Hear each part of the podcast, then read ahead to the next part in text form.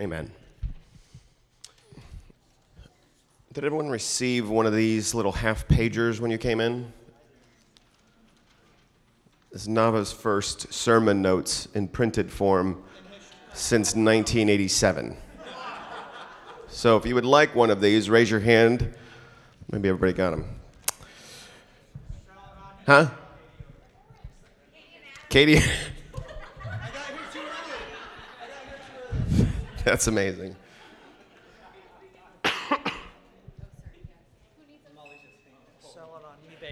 Yeah, there you go. Tim says we could auction this off for the Faith Fund. Navah's first sermon notes. All right, morning all. Good to be with you.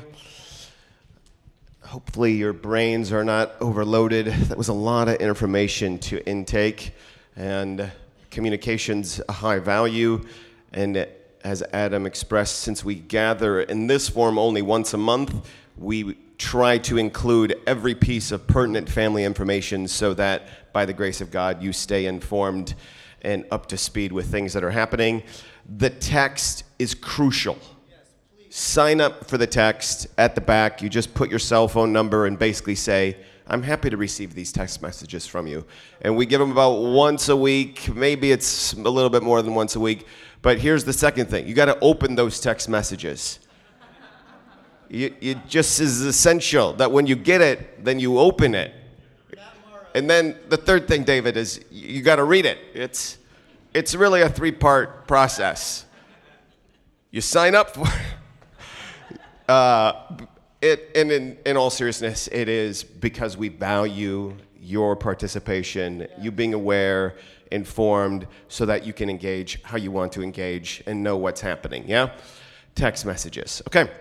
Um, this morning, I'm going to be teaching out of the sermon notes, as mentioned. Uh, but first, I need to give an announcement and an update on mine and Molly's life personally. Um, for those that don't know and that are new here, uh, Adam and I, just at the turn that he was marrying Julie, Molly and I were into a couple years of marriage, and another couple of people uh, planted this church 17 years ago. And we said yes to Jesus and had nothing but faith and naivety, quite honestly. Um, and the support of a lot of wiser, older men and women who said, Yep, this is Jesus. You guys need to do this. And two years ago, I started to have dreams. Two years ago, I had a series of two dreams that stopped me in my tracks, that got my attention, and started speaking to transition.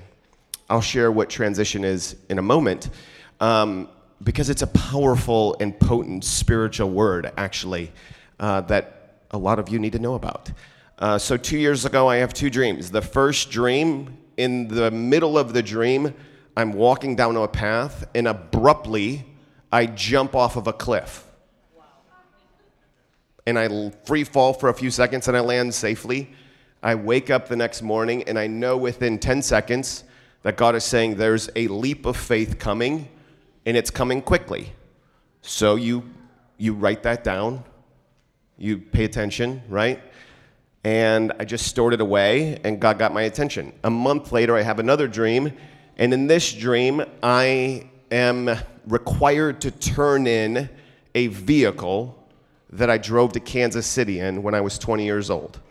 Okay, I drive to Kansas City, I'm 20 years old. That car is in the dream, and I know God is saying it's time to turn in this vehicle. I wake up the next morning, and I know immediately that God is saying, I want you to turn in the vehicle I gave you. And I knew it had to do with pastoring, I knew it had to do with leading. So that's two years ago and began to go on a process with our lead team, with Molly, with trusted advisors, trying to steward these dreams, right? Within the span of about six months, we announced to our home church leaders that I was going to reduce to a half-time role. So, September, a year ago, and probably a lot of you don't even know that, September a year ago, I moved from a full time lead team member to a half time lead, lead team member and have been in a half time capacity since then. Now, as we've just walked through this process of stewarding and hearing God and responding to his voice and responding to uh, the dreams, quite honestly, that brought the fear of the Lord to my heart, um, I know that it is time for me to transition off the lead team effective January 1st. So, really important to know that I will move into a non paid role as an elder with the Gadoos, Tim and Lori, with Doug and Julie Day, with Josh and Meredith Johnson, and with Graham Cato. The rest of the lead team consists of the Coxes, Katie Egley, and Adam Schiarelli, who's still in Portland. So that will take place January 1st. Um, there's no negative catalyst for this, friends. There's no strife within the team. Um, I'm not burnt out on the work. I really enjoy pastoring. I really enjoy leading.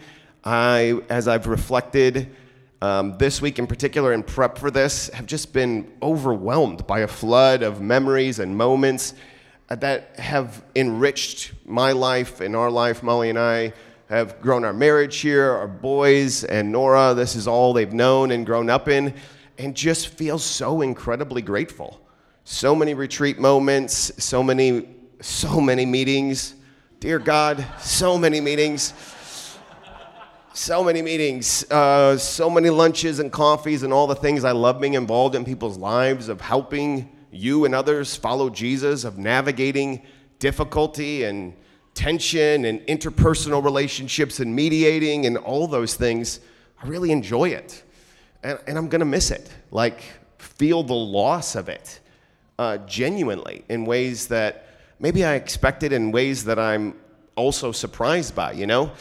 And um, yeah, so the heart's tender, sobered. I'm thankful that we're staying in Kansas City, thankful that we're staying here in Navah, thankful that we're staying as home church leaders. Molly and I lead a home church because we deeply believe in it. It's just our conviction of church in its, if I can say it this way, best expression. It's not its only expression, it's just our personal conviction. We love it, want to continue to do it, but that will take place January 1st of this year. Real briefly, what I'm heading into is a bit of unknown. It's, there's a lot of clarity around it, but there's still some unknowns. The day that I moved to halftime Navah, I met a guy who I knew about in the city, and he invited me in to help him and work with him to coach and serve nonprofits and businesses that they would become healthier and they would become more fruitful within their kind of organizational vision and goals and objectives. So that meeting took place unplanned, uh, uncoordinated, the day I went to halftime with Navah. So I'm heading into that, and there is there's a lot of faith that is associated with that. There is a lot of faith that is associated with that. That we welcome your prayers, but we know it's Jesus. Um, we're convinced of it. We're excited about it, and we're you know the the new and the unknown brings its own sense its, its own sense of, of instability, right? And well, what's this going to be like? How is this actually going to go? We don't really don't know. It's the only adult job I have is here with this church and in leading with 24 7, what Adam was referring to, the larger tribe that we're a part of. Yeah? Uh, so here's the thing, friends, and here's the crux of the message this morning is I didn't sign up to lead. I signed up to follow Jesus. It's just what hopefully all of us signed up for is to follow Jesus. And I sat with this question what, what are the things that stick out most to me about following Jesus in all of life for all of my life? And this is not a comprehensive list. These are not the five keys. These are my five keys, if you will and they come from 17 years of being with this church and from my own interaction and journey with Jesus personally, and then from just paying attention to what a lot of others have gone through and or have struggled with. So I submit these to you for your own engagement with Holy Spirit, that you would fellowship and interact with these things and perhaps even craft your own because it's so helpful to know and identify those things that are unequivocally yours by the Holy Spirit. They get sewn into who you are, they inform so much of how you see God and how you want to follow Him with all of your life for all of your life. Yeah? Okay, so the first one Let me just see where I'm at here. Guys, I got so many notes. Okay, thanks, buddy. Um, man, I told you I was going to bring a definition of tran- transition. We'll see if I do that. Um, at the outset, know this that um, I assume that prayer and the scriptures are a part of your life. I did not list them as one of the five keys because I assume that prayer and the scriptures are a part of your life. Simply put, if you're going to follow Jesus, you have to talk to him and you have to engage words that are more valuable and reliable than the thoughts that go through your head every day. The scriptures are the reliable words of God that bring me back to center when my thoughts are all over the place. And my thoughts are all over the place all the time. Dear God, as others know, I'm for sure ADD. It's just, there's no doubt about it. So, when my thoughts, I need reliable words, and they land on the pages of Scripture for my personal edification, enrichment, and to remind me, dear God, of who He is, what He's like, and what He has for us in Christ Jesus. So again, I'm assuming you got a, you got you pray, you talk to Jesus, and you're reading the Scriptures in some interval. I don't care if it's at night or in the morning, in your car, audio, anything, baby. Get into it daily. All right, key one obedience, radical obedience in light of his radical goodness. I, I didn't really want to include the word radical at first, because I was like, oh, this is like 1980s, Bill and Ted's Excellent Adventure. I was like, it's such a weird word, radical. And I felt compelled to include it because it means thorough, it means complete. Thorough and complete obedience because of his thorough and complete goodness. Friends, this one is core to me, and it is the starting place of my sure footing in God to follow Him with all of my life for all of my life. Goodness is, it's not something that changes. Goodness is not an action of God, He is constantly good. It defines who He is. He is good I love that Graham uses this in LTS. It means God is the best for you and He has the best for you. He is the best for you and He has the best for you. If you are going to take a risk in faith, in obedience to something that you don't think you can do, if you don't see Him rightly, and as I put here in the bottom as a question, if you don't trust Him, to the extent that you trust Him is the extent that you are willing to obey, especially when it's risky. And this one, you, you, you, come back to, and I've come back to hundreds of times. For sure, the start of more journal pages than anything else for me is He is good and His love endures forever.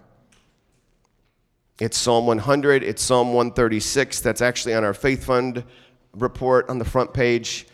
Uh, this scripture, this song of Israel, this prayer, this proclamation is core to obeying Jesus radically for all of your life, with all of your life. How you see him, and equally how you don't see him, affects your ability and your willingness to follow him and go where he is going. Man, the goodness of God so overwhelmed and compelled by God's goodness, and I come back to it again and again. So I put here at the bottom of each of these keys a question and then a caution. The caution is playing it safe according to your rationale. And I put there the safest place to be is where He has you.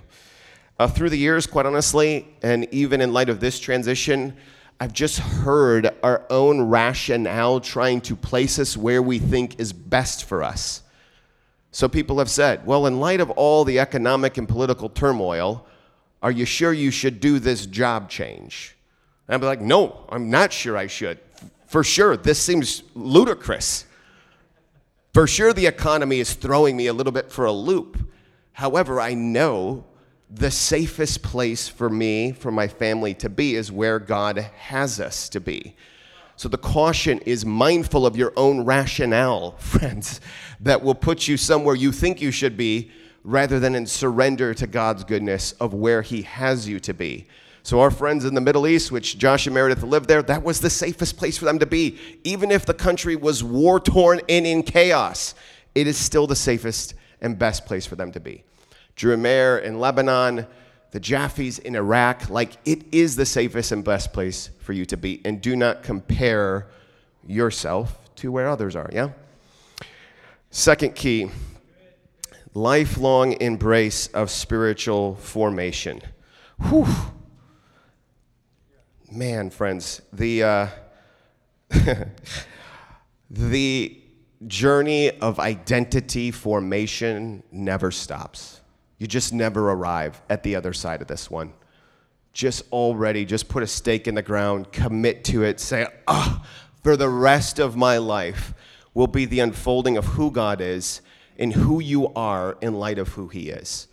And it is His gift to you to form you, to shape you, to reform you, to transform you. I put the scripture here, 2 Corinthians 3:18, which is an, it's a whopper verse, but it says, "You behold him, you see who he is, and you're transformed into his image progressively or ongoingly as you look at him." I love relying on the work of the Spirit to transform me and receiving all of life's chaos as a gift for my personal transformation. So, one of the keys and one of the things I've learned perpetually through pastoring is if you can, by the grace of God, look at a situation and ask, What is this revealing about me? rather than what is this revealing about the dysfunctional people that I'm with all the time? because you're jacked up just as much as the people around you are jacked up. And it's not going anywhere anytime soon. So you I invite you to reframe situations that bring tension, that bring distraction, that bring challenge and pressure to reframe them and say, Holy Spirit, what is this revealing about me that I can lean into?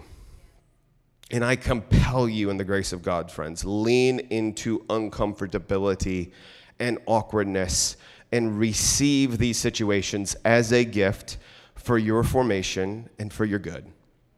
They don't feel that way. Dear God, Rob Black, they don't feel that way. Man, you're like, what is happening?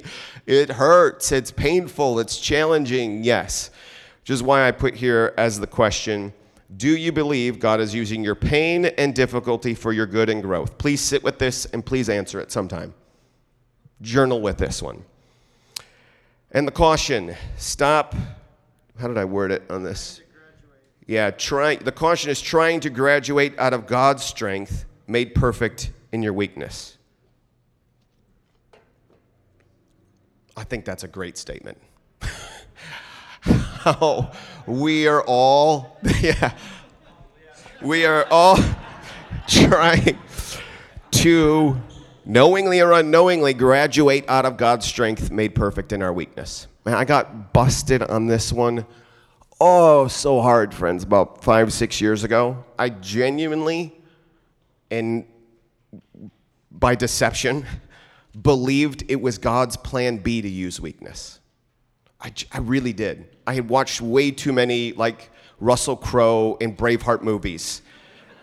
For real. It was like, no, you are strong. You conquer. You do this. If you can't hack it, you go somewhere else. Like, I, I didn't know that I believed it until God revealed that I really did believe that strength was better than weakness. I didn't like that God, it is best, is revealed through your weakness. That's hard. That's hard for me. That's why I say and implore you to embrace and not try to graduate out of God's strength made perfect through your weakness and embrace it and realize it's going to be a lifelong journey with this. And it's not easy. I, it wasn't easy for me. I'm still like fighting at it. Even come like I'm trying to still speak out of it, and that revelation and change is still happening in me but it started with repentance. God, forgive me for believing the lie that strength is better than weakness and that weakness is your plan B. I genuinely thought, well, if we can't make it and can't do it in strength, fortunately, the plan B is God's gracious and will use weakness rather than the priority of embracing weakness, our limits, our shortcomings, our failures, as the, as the primary pathway to put the best of who God is on display through your life, through my life, for all of our lives. Key three you need other people in your life. In order to make it into and live into these first two, you got to have other people. You got to have other people. The scripture here I put, Romans 12, just speaks to the beauty of the body of Christ, which is diverse in its expression, its strengths. We are membered to one another. And in this room, we have the beautiful litany and array of who God is, and we need one another in order to grow. Yes, through tension, but also through encouragement, through the strengths that we genuinely have in our giftings and callings by God. You cannot have a healthy body without the body. You cannot have a healthy body, spirit, soul, mind, without the body of Christ you need others. We need others. God put us into a family to be close, elbow to elbow, like we're here, so that we bump in and rub into one another and feel all the funk that comes with that, but also so that we are built up, mutually edified, encouraged, strengthened. It is an amazing design of God, and it is a key to your formation, to your growth, that you would follow Him with all of your life for all of your life. It's the beauty of why I, I said I believe so deeply in home church because it's knowable. I have to see and hear from Jay Saucer because he's sitting two feet away from me and we're talking and dialoguing. And we're also interacting enough that we bump into one another. And sometimes that's funky and you got to work through that, right? We need one another in order to grow and become the fullness of who God made us to be so we can see Him and so we can be formed by Him. So the question and the caution there who are the people I want to serve and lean into? I encourage you to write them down. Who are the people you go to when you know what hits the fan? Who are the people you go to when you know you need to make a big decision like my family and I have just made? Who are those individuals you go to? They're trustworthy, they're reliable, they're godly, and they're diverse. I go to Tim because sometimes Tim will say something I don't want to hear. You've got to have somebody that says something that you don't want to hear. If you just have yes people, you're in trouble. You welcome people to challenge and disagree with you for your good and for your sharpening and shaping, yeah? So write down those individuals. Who are they? So you can serve them as well. I think that's really important. And the caution blaming others, holding others responsible for where you are stuck. Yeah, there's a lot to unpack in that one. I'm just going to leave it there. Yeah. Yeah. I just have heard it, man, a lot through the years. Our own pain and frustration will cause us to grab on to somebody close and to put blame on them. I did it two weeks ago. I called a pastor guy who pastors me because all of us have people that are pastoring us as well because it's wise and its humility and it's essential. Um, and I was processing attention with another leader, not a leader in this room or connected to Navah. And I was looking for him to affirm that I was right and that the other guy was wrong. Because, of course, that's what we do. Here's the situation. I'm hurting, and here's how this person messed up, right? And I laid it out, and it was crystal clear, baby. I'm telling you. And this dear father in the Lord, he's in his 60s, he said, You know, David, here's the thing with Jesus. And I still didn't know it was coming, I promise you. I was like, All right, whatever. Here's the thing with Jesus. Yeah, yeah. Here's the thing with Jesus. He just never stops talking about forgiveness. And I still didn't get it. I was like, yeah, yeah. Yeah, yeah. He's like, you got to stop blaming them right now and you respond to Jesus, who says, You never stop forgiving. And then it pierced. And then I'm thinking about Peter and the guys like, How many times, Jesus, do I got to forgive my brother? Seven times? Seven's plenty. But Jesus like 70 times seven. You never stop because forgiveness is freedom. It forgiveness is freedom. And I learned something probably 15 years ago that so helped me with forgiveness that I literally visualize the people that I've put in the jail cell.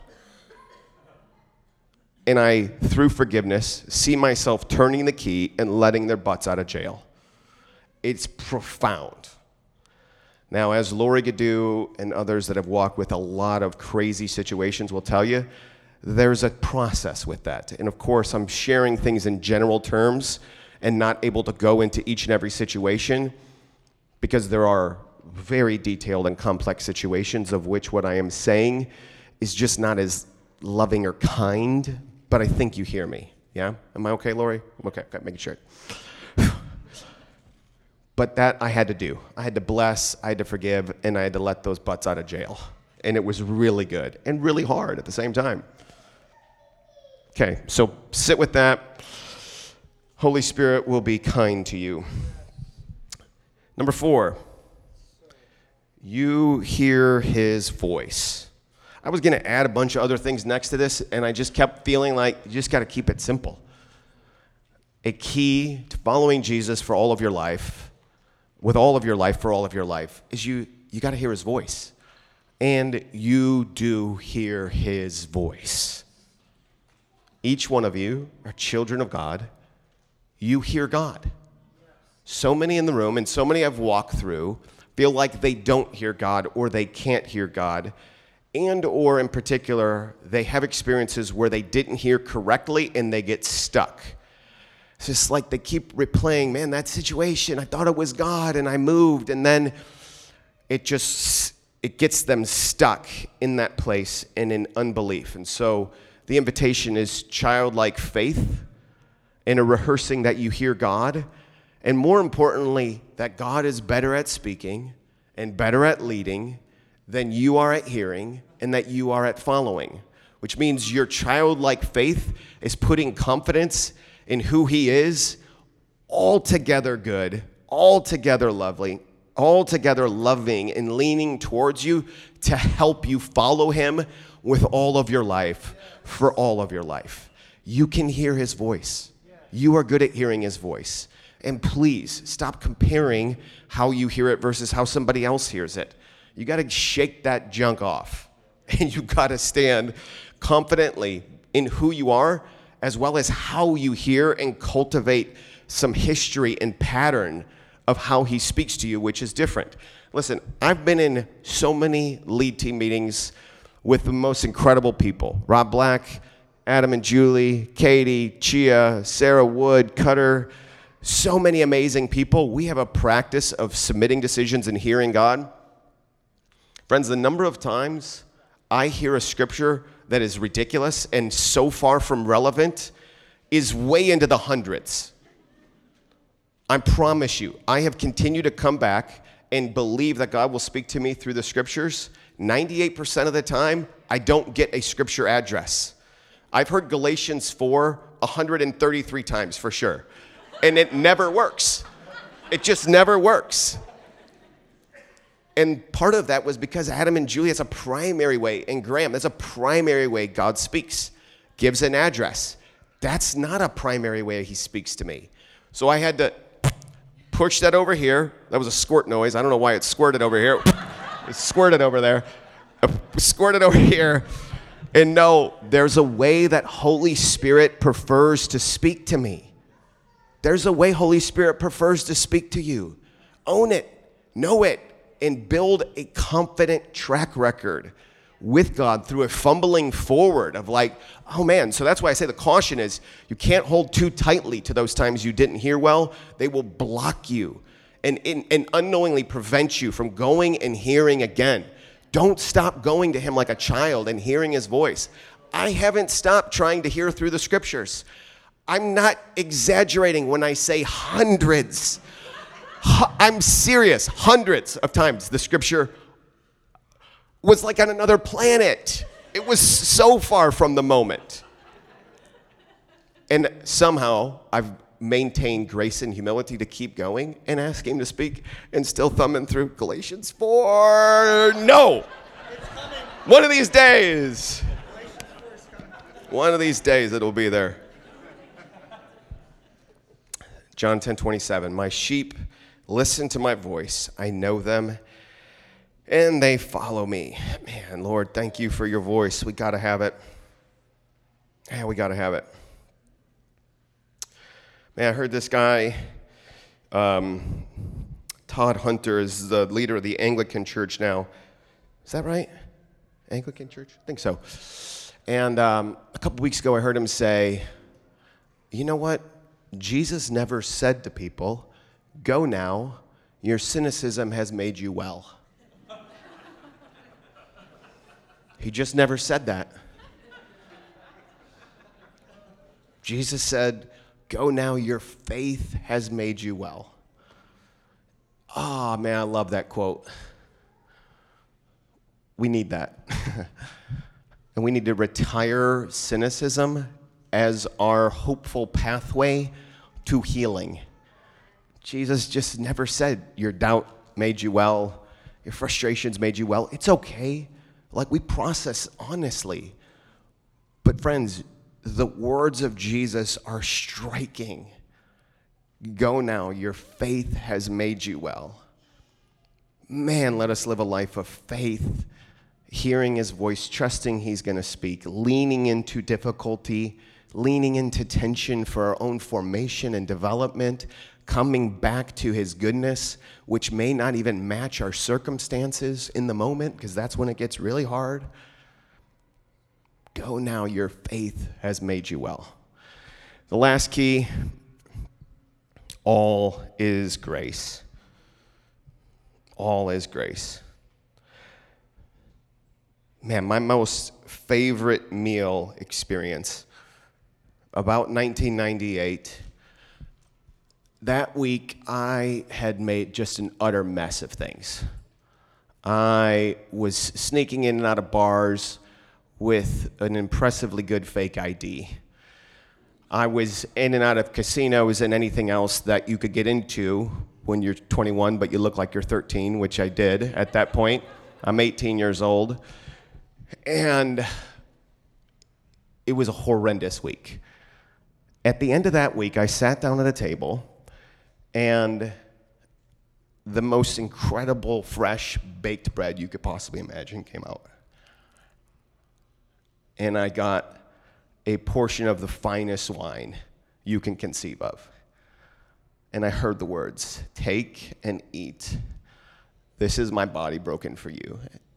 Drink. This is my blood shed for you. And the grace of God washed over me. And I said out loud, I know there is more joy in you than in all that I've just experienced this week. The grace of God is the most incredible meal, friends, you will ever dive into and taste. The grace of God is the invisible presence and power of God that is always at work, always moving towards you, always winning you to Jesus. And He never tires of it. You cannot outrun the grace of God. You can't fully comprehend the grace of God. It touches every single part of you. The grace of God enables you to hear what you can't hear, to see what you can't see, to believe what you can't believe, to do what you cannot do. All is grace. Everything that we have is grace. We all have it. We cannot fully walk in it without the help of the Holy Spirit. Desperate, desperately need the Holy Spirit's help on the inside of us to cooperate with the grace of God. I suggest that there's probably no more of an important word other than Father, Son, and Holy Spirit for you to grapple with, for you to say out loud, for you to seek to discover and understand more fully than grace. The grace of God. And it is all of our lives. And it is endless in its discovery, in its application, in its importance. And it has absolutely changed everything about my life. The grace of God. And I beckon you into it way more than maybe you've ever gone into it.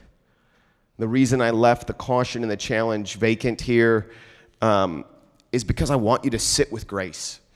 And I want you to, this week, consider asking Holy Spirit about grace. Okay, Holy Spirit, what's my caution? Jesus, what should I be cautioned around with grace? What's the question you want me to ponder and consider more fully as it relates to grace? It's profound, the grace of God.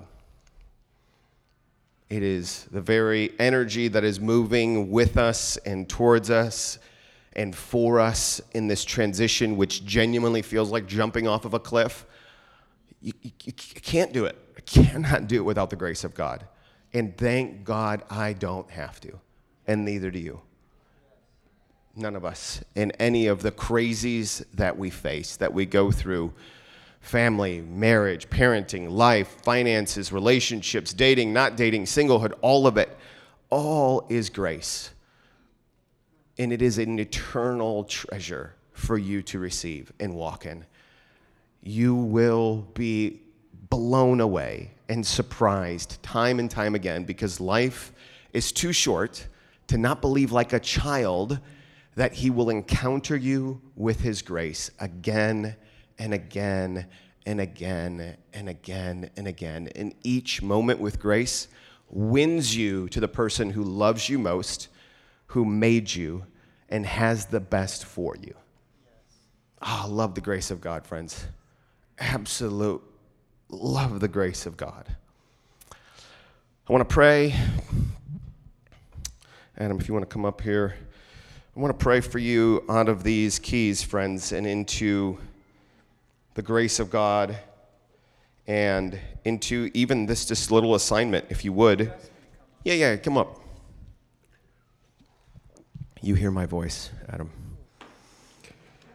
Oh, man, Lord, thankful for grace today. So thankful for this moment. Thankful for the privilege of having gotten to preach here as a lead team member. Maybe they'll invite me again, Lord. Um, I'm so grateful, Father, so grateful. Late night prayers with Adam, middle of the night prayer slots, slots. Um, so grateful, Jesus, for this people, this family, and the thousands that have been in and out of Navah and the boiler room through the years. And I just say thank you. Thank you for your grace. And now I bless this beautiful family in the room right now, the grace of God would you, Jesus Christ, pursue each one of them tenaciously with your grace? Would you surprise them? Would you overwhelm them? Would you override all of the insanity that may be happening in their life right now by your grace to bring a greater transformation, to bring a greater discovery of who you are as a good father? Bless this amazing family now and bless this week, Lord. May we meet you and encounter you in grace as we sit and listen to your voice in Jesus' name. Amen. Amen. Amen. Well, uh, yeah, you're going to do something weird there. I need it. I'm freaking out right now. Um,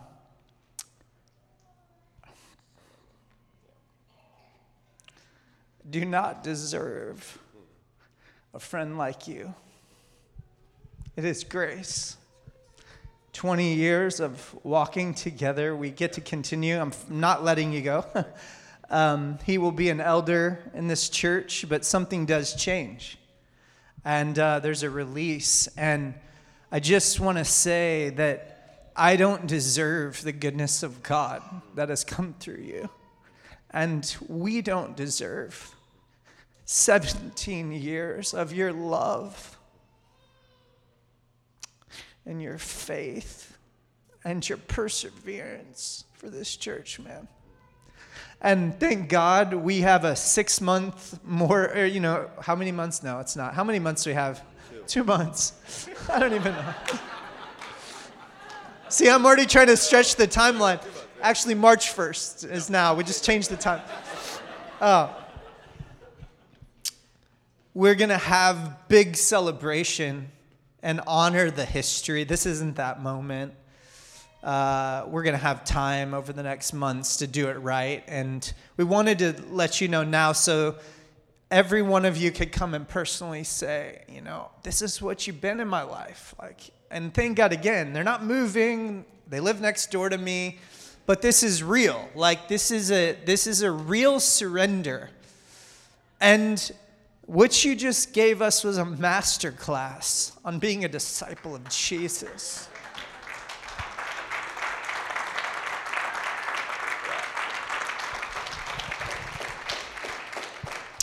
And every point, you have embodied. I just want to commend you. Yes, as a pastor, yes, as a leader, as a friend, as a husband, as a father, but I would like to stand and I would like all of us to commend him as a follower of Jesus because I believe this step is prophesying to every one of you. Where is God asking you to follow Jesus? Because the only thing we're doing as a church is helping every person in this city who wants to to follow Jesus in all of their life for all the days of their life. That is, if you're here, that's Navah Church. And what you have embodied in your radical step again has gone ahead of us. And so, if we could stand and commend David with all our heart as a follower of Jesus.